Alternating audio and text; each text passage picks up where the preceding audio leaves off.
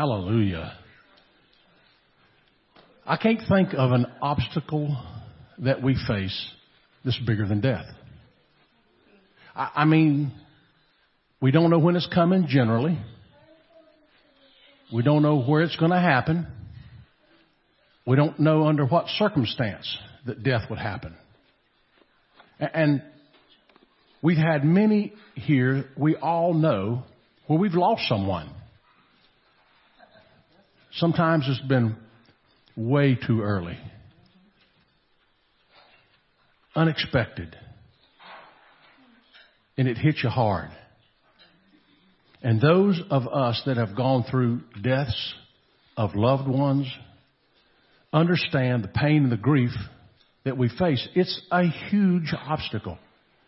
Even the best prepared person, when they hit this obstacle of losing a loved one, it can be hard to get through. It can be hard to overcome.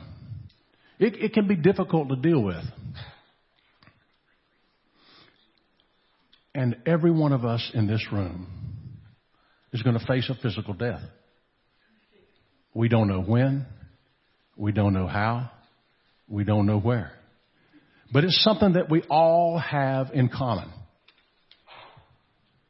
So we should be ready. This last few weeks, we've been teaching on overcoming obstacles series. And so this one, that I couldn't think of an obstacle bigger than we face in death, this one is, how am I going to get through this? The uh, series started with a man that was paralyzed, not just crippled, but he was paralyzed.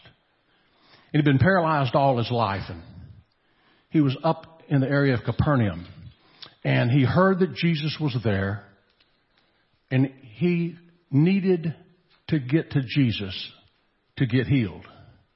But because he was paralyzed, he, he couldn't move.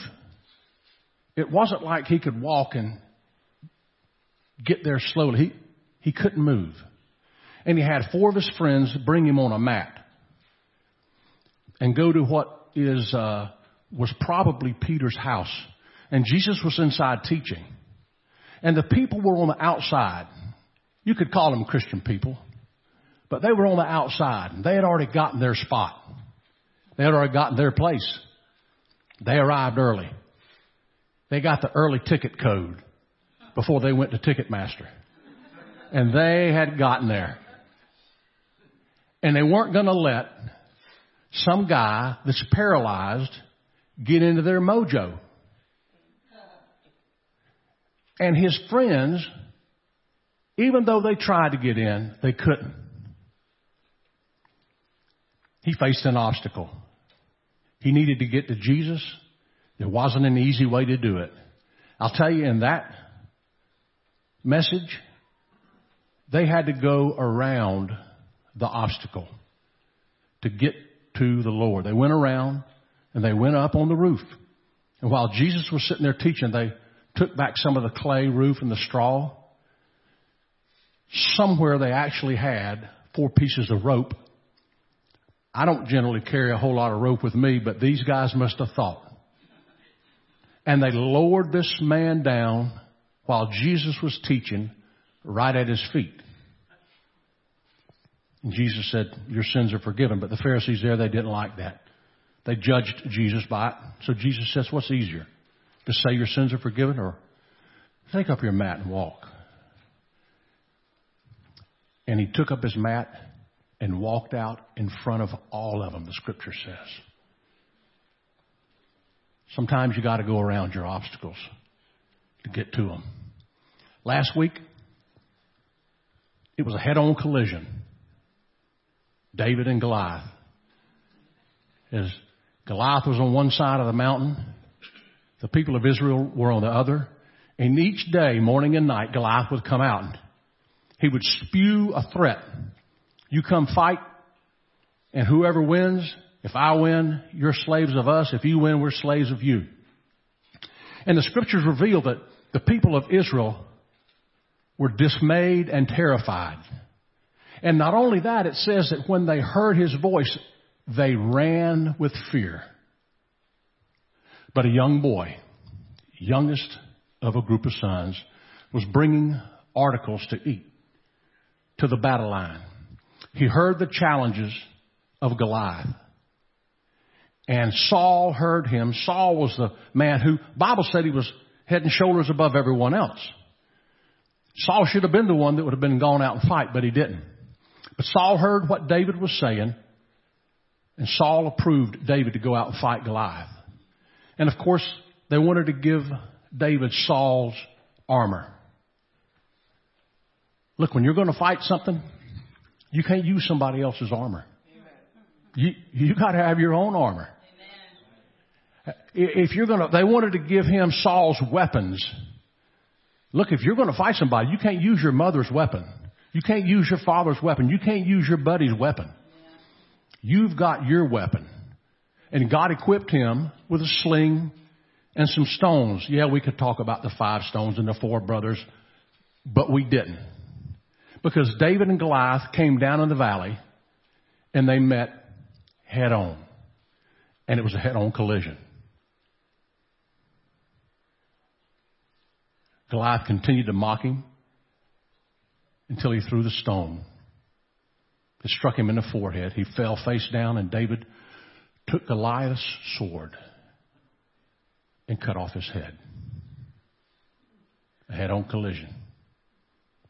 You know that was messy. But sometimes you've got to face obstacles head on. There's no other way. Sometimes you've got to face obstacles head on because you can't get around them. They're so big and they're so dangerous.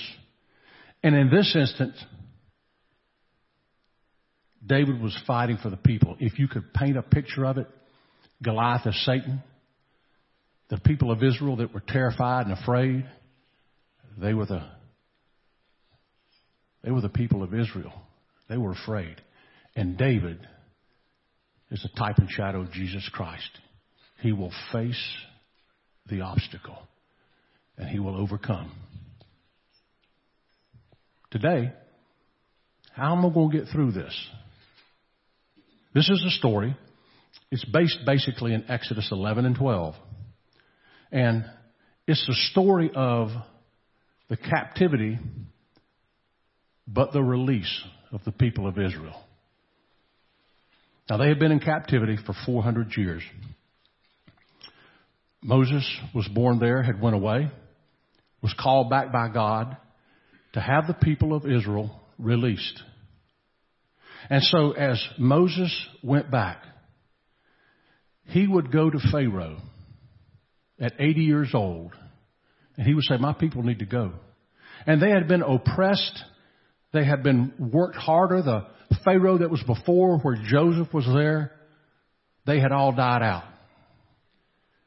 And the people of Israel needed to go home. Moses was there to do that.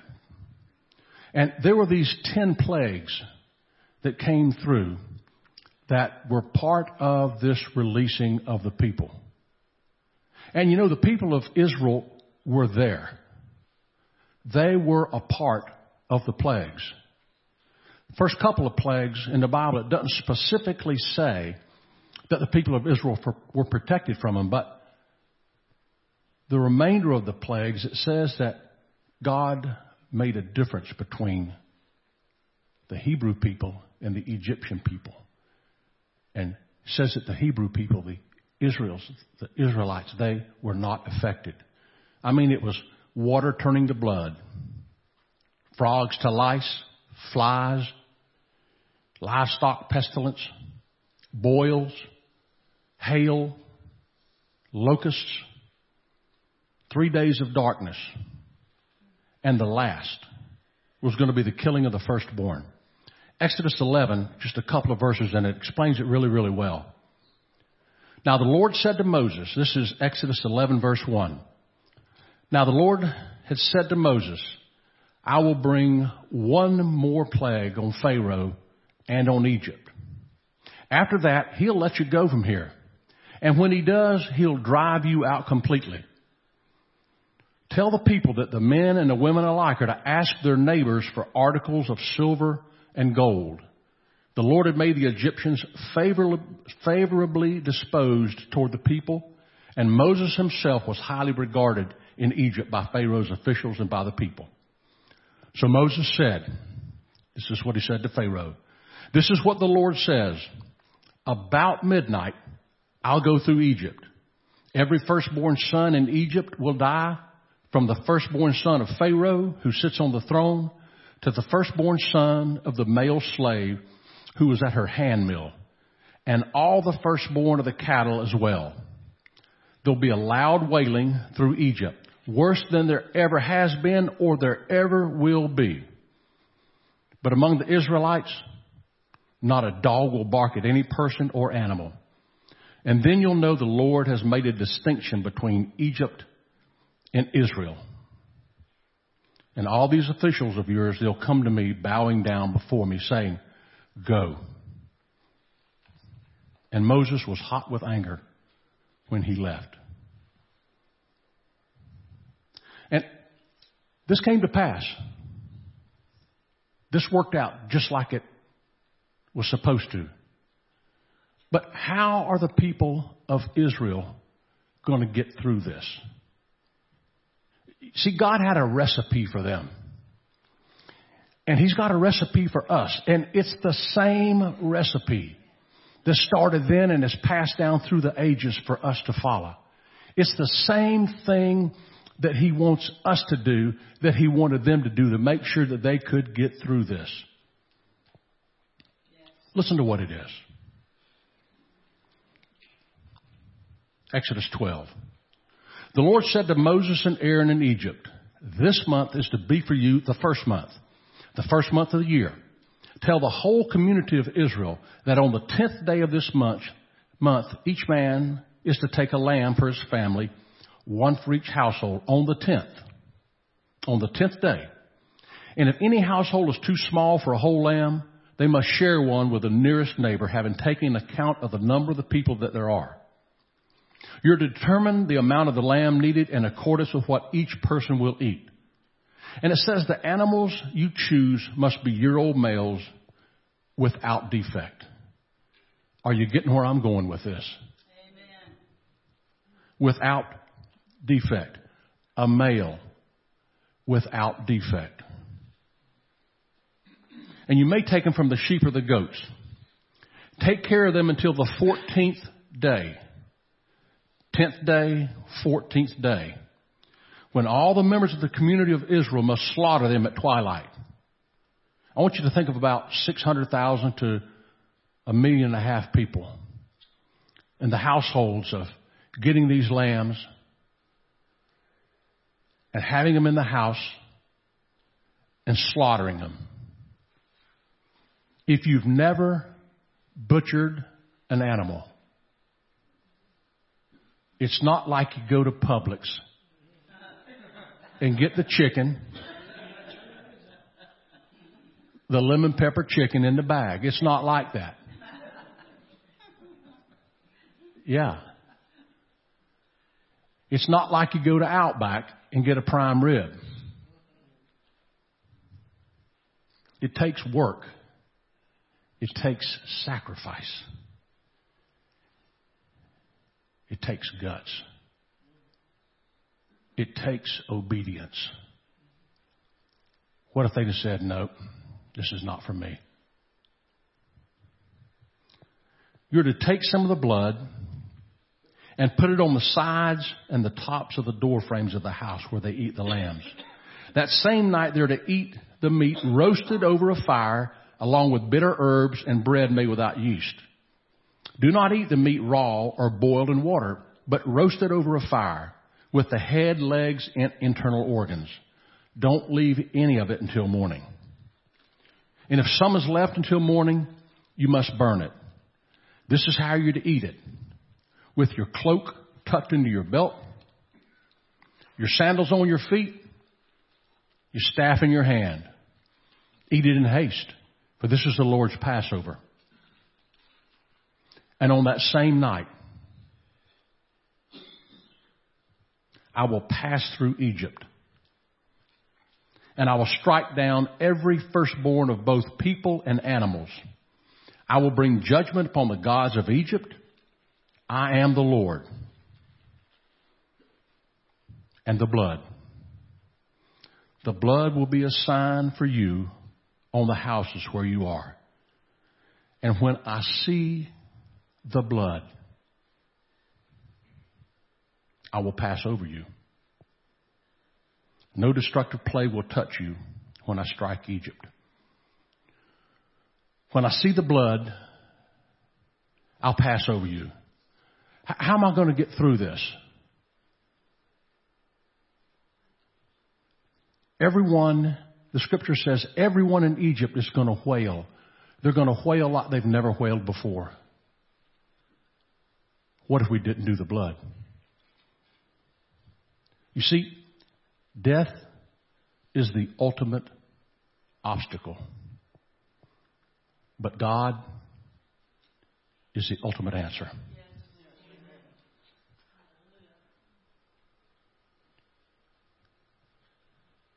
The obstacles that you face, even the ultimate obstacles, God's the ultimate answer. That's the bottom line. You got to think about what is it that I face. This series on obstacles, we've gone from paralyzed to millions of people dying. But when I see the blood, I'll pass over you. You see, if you only focus on your physical body, you're missing God's ultimate plan for your life. If you only focus on what you can touch and feel and smell and hear and experience, you are missing what God has planned for you for your life. And that is a life of eternity with Him. If you only think about your physical body, you're only thinking about here. And if you're only thinking about your physical body for those that you love and those that you know that have passed on, you're missing the mark. 1 Thessalonians 5:23 says this. And, and it was funny, we don't we don't talk about what we're going to teach on. Matter of fact, you weren't even going to teach today. And so you came up and started teaching on this scripture. May God Himself, the God of peace, sanctify you through and through. May your whole spirit, soul, and body be kept blameless at the coming of our Lord Jesus Christ. You got a, you're a spirit. You have a soul, a mind, a will, and emotion. You live in a body. This body is temporary. You've got to really start thinking. Why would you want to do this? Because if all you do is glorify your body and worry about your body, I'm not saying let it go to heck.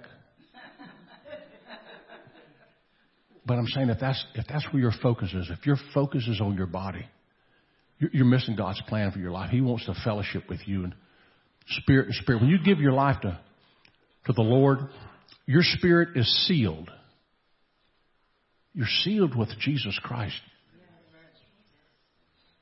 Does that make you perfect?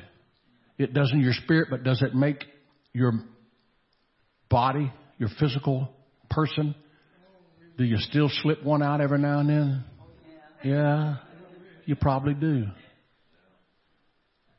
Is there something in here that maybe isn't always where it's supposed to be? Yeah, probably is. But what I want to get you to is a point today where you can think about this Passover. When I see the blood, I'll pass over you. I would just ask this how do I get through this? Have you seen? Ha, have you seen the blood at the cross? And have you applied that to your life? Because if you haven't seen that blood and applied it to your life, you're missing the whole thing. It's the ultimate answer for life everlasting. You can get through it just like the people of Israel did. When I see the blood, I'll pass over you. Death is the ultimate obstacle. God is the ultimate answer. Now, I'd ask you just to consider. I'd ask you to look inside and, and, say to yourself, have I applied the blood of Jesus Christ to my life? Have I taken the step to do that? This is a series on overcoming obstacles. And physical death is not all it is. Physical death is just part of it. Your spiritual life is what God wants. And He wants it with you for eternity. So if you have not applied the blood of the cross to your life, then I'd ask you to consider to do that today. And, and let me just say this. As I study these messages, as I get into the Bible every day, I want you to know that I recognize some areas in my life where I've applied the blood, but maybe I've gone around this spot. It, gone up. I don't know if I'm the only one that's done that. And, and I'll get the blood and I'll put it across the top and maybe I'll just skip that part. I know I should dip it in and fill in the coat, make it even. But as I come down, I may, I may have a part over here that I just want to take that brush off and push it on down. It's easier down here. So if you've got spots in your life, you're a Christian. And you've got spots in your life where you need to apply the blood. You've already applied the blood to your life. But there's some areas of your life where you just haven't really covered it with the blood because you haven't wanted to. I'd ask you today to consider applying all the blood. When I see the blood, I'll pass over you. God wants you to be holy and blameless, lacking nothing. So, you may have to go around an obstacle. You may have to face it head on. And this one here, we all are going to face death. Not one of us can get away from it. But there's more to life than our physical body. Dear God, I thank you today for your Son, Jesus Christ. Lord, I thank you for the example that you give us is so clear that as the blood is applied to our life, death passes over us. So, Father, I, would ask you right now through your Holy Spirit if there is someone here who has not applied that blood to their life and they'd like to, I'd like to talk to you. I'd like to share to you with you the simple truth of the gospel. And if you're here and you've got your life together, you know that you're going to heaven, but there's some areas of your life where you just haven't applied it yet. I'd ask, oh God, that you, through your spirit you would quicken, quicken them and remind them and let them get the hyssop branch back out one more time apply that blood because, Lord, we know that you love us. And we thank you, God. All God's people said, Amen. Amen. Hallelujah. Hallelujah. We're going to have some music. If you'd like, we have some prayer. And uh, if not, you can you can uh, be released. God bless you. Hope you have a great, great Thanksgiving. Eat as much as you want.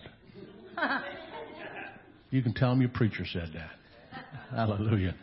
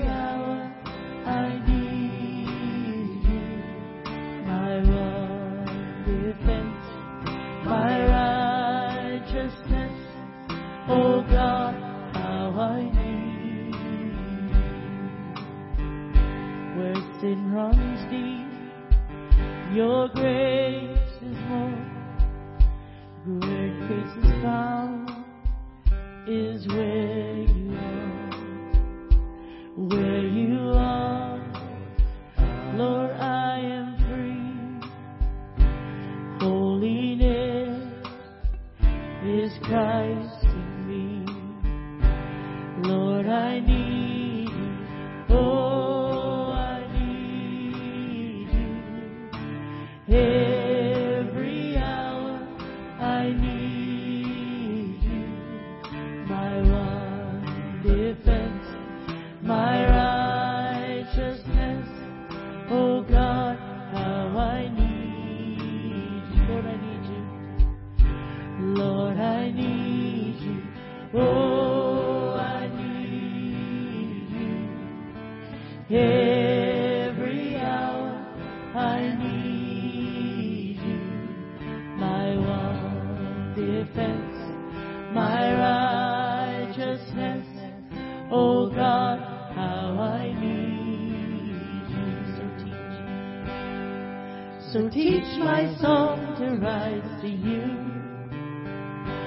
When temptation comes my way,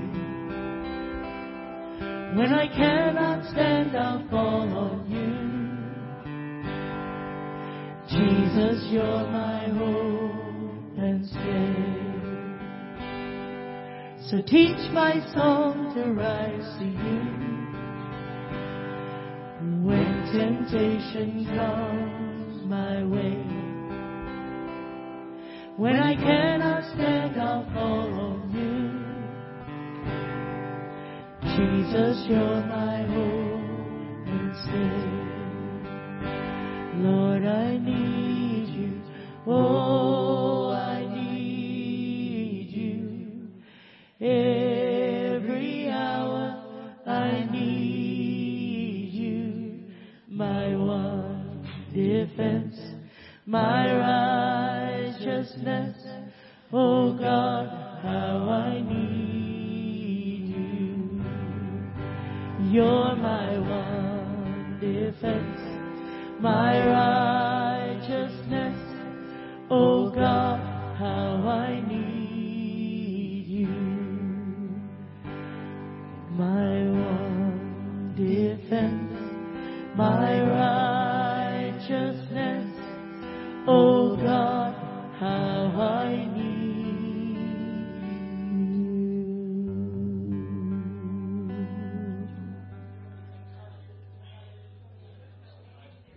God.